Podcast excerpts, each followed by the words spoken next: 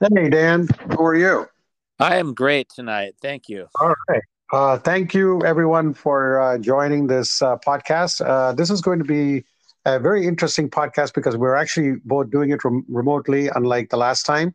Uh, this is uh, Shri Primo again with the recap of the semifinal for the National Bas- Basketball Championship, or College Basketball Championship, along with Dr. Dan Kessler, who was an amazing guest for our Elite Eight and and um, uh, I think uh, the Final Four uh, preview also. Yeah. So, Dan, uh, what did you think about um, both the uh, San Diego State and FAU and UConn and um, um, I just forgot what I was going to say, but UConn played Miami. so there you go.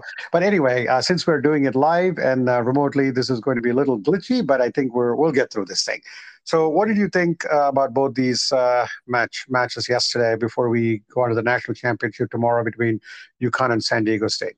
Yeah. So, first game, San Diego State versus uh, uh FAU, the, the, the the game with two relative unknowns um, uh, this whole year They have just made an amazing run during the March Madness. Um, it, it kind of it played out a little differently than I thought. I thought it would be a real close game um, the whole whole time, but it seemed like FAU just kind of for some reason just pulled ahead. I don't know if uh, San Diego State if their uh, defense was a little off or FAU just was really uh, just you know maybe shooting a little higher percentage than uh, than we had seen earlier, but they had a nice comfortable lead for most of the game, and uh, I just did not think that. Uh, um, San Diego State was going to make that run. It seemed like whenever they cut it to seven or eight, FAU pushed it back up.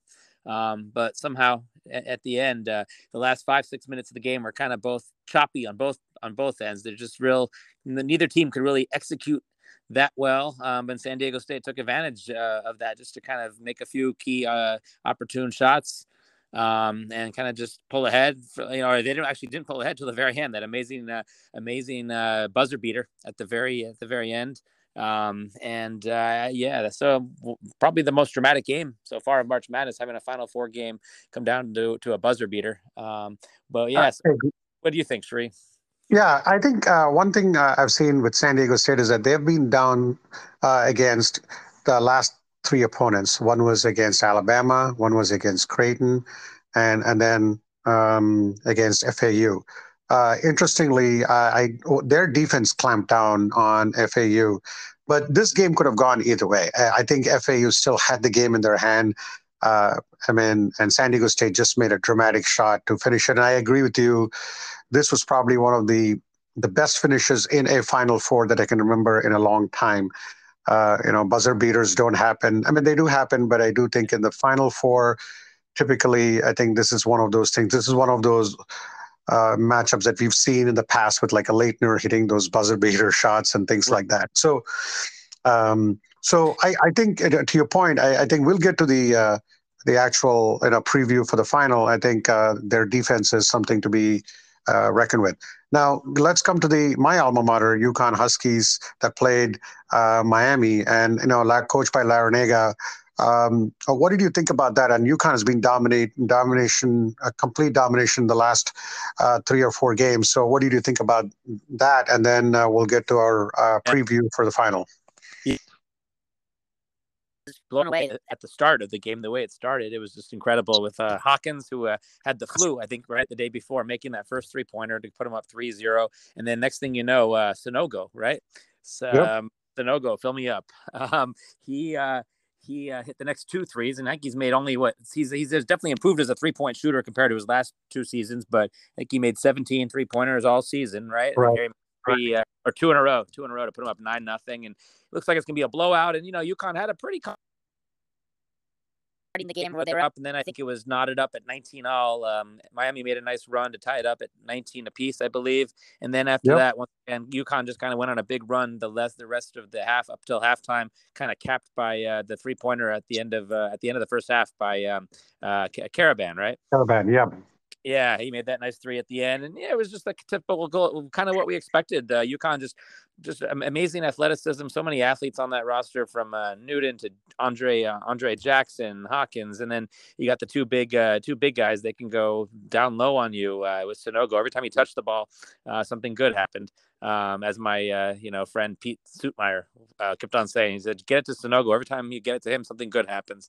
And and uh, and then Clingan, you know, he was just solid for a freshman. My God, he's he's really he's looking great down there. And uh, then the second half was more of the same. Miami did make did make a, a game of it, just enough to kind of make a you know my friend over here Sri nervous a little bit. You know, they got single digits a few times, but whenever it got close, you know, UConn just made a key bucket and went up, pushed it back to you know 12, 13, 14 points, and then just kind of nursed it to the end and had a nice, uh, nice, you know, nice, uh, nice victory once again. Yeah, I agree. It was definitely uh, a little nerves, but I do think that you know, um, you know, uh, having text chats with a lot of UConn friends, and they were not too concerned about it. I guess you know, I think as a UConn alum or anybody for that matter, I think you're always you tend to be nervous when when the when the game is too close. But I think UConn, like I said, complete domination um, uh, during this tournament. I think let's come to the fi- the the the national championship now, which is tomorrow night uh, around, I think probably going to tip, tip off around this time, uh, 24 hours from now. Uh, I think uh, UConn, I mean, is predicted to win. And, um, you know, let's see, they're favored to win by about seven and a half points or something like that.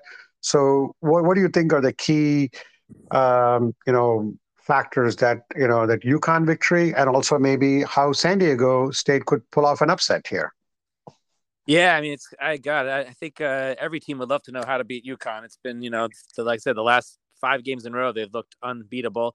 Um, but you know, San Diego State, uh, I think, along with UConn, probably has the best uh, defense, field goal percentage wise and uh, points wise in this in this tournament. Um, I mean, uh, San Diego State just neutralized as, as, well as UConn so many good offenses. UConn shut down Gonzaga um, one of the best offenses, and then Miami also ranked one of the best offenses efficiency wise.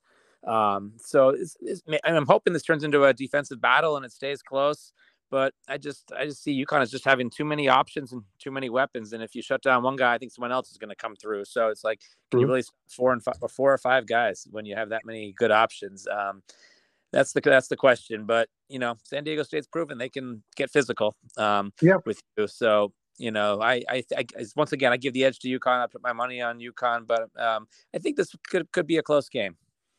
I, I agree with you, Dan. I think you know, I think when you think that everything is going to go one way, uh, you know, there, there's going to be some surprises for sure. And, and San Diego State is no, you know, I think having seen them this tournament, I mean, I, I don't think we saw a single game of San Diego State prior to the tournament. And uh, for me to see them in action against good quality teams, whether it's Creighton, which is a great Big East team, and Alabama, which was the overall number one seed. I mean, they just took them down. And FAU, I mean, it was a close game, and you know, they they kind of, I would say, lucked out by hitting that buzzer beater. I I definitely think San Diego State. I mean, I, I just saw a stat there. They limited Alabama to three for 27 and three points. They're wow. going to make. They're going to let uh, UConn try to beat them on the threes. They got like a. I think his name is Mensah. I think he's one of the best defensive guys in the perimeter. Uh, they got Matt Bradley, who's a solid player. One concern for San Diego State could be their scoring. Uh, can they score enough to match UConn?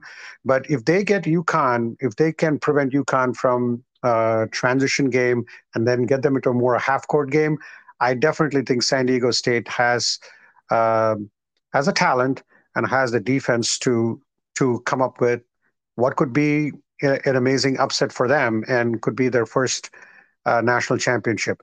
So looks like we're both uh, going with UConn. I mean, in a close game. Uh, let's see if that happens. I mean, I certainly would be happy, but again, I I will be uh, for the next three hours uh, for from nine o'clock tomorrow for three hours. I'm going to be on pins and needles for sure. Yeah, one thing I'd like to mention, I I, I was looking up. Uh, this is just a historical fact, and just uh, to speak to how uh, the men's basketball team. You know, we know the women's is a dynasty. You know, uh, up until the last mm-hmm. four or mm-hmm. five, they were an unbeatable juggernaut.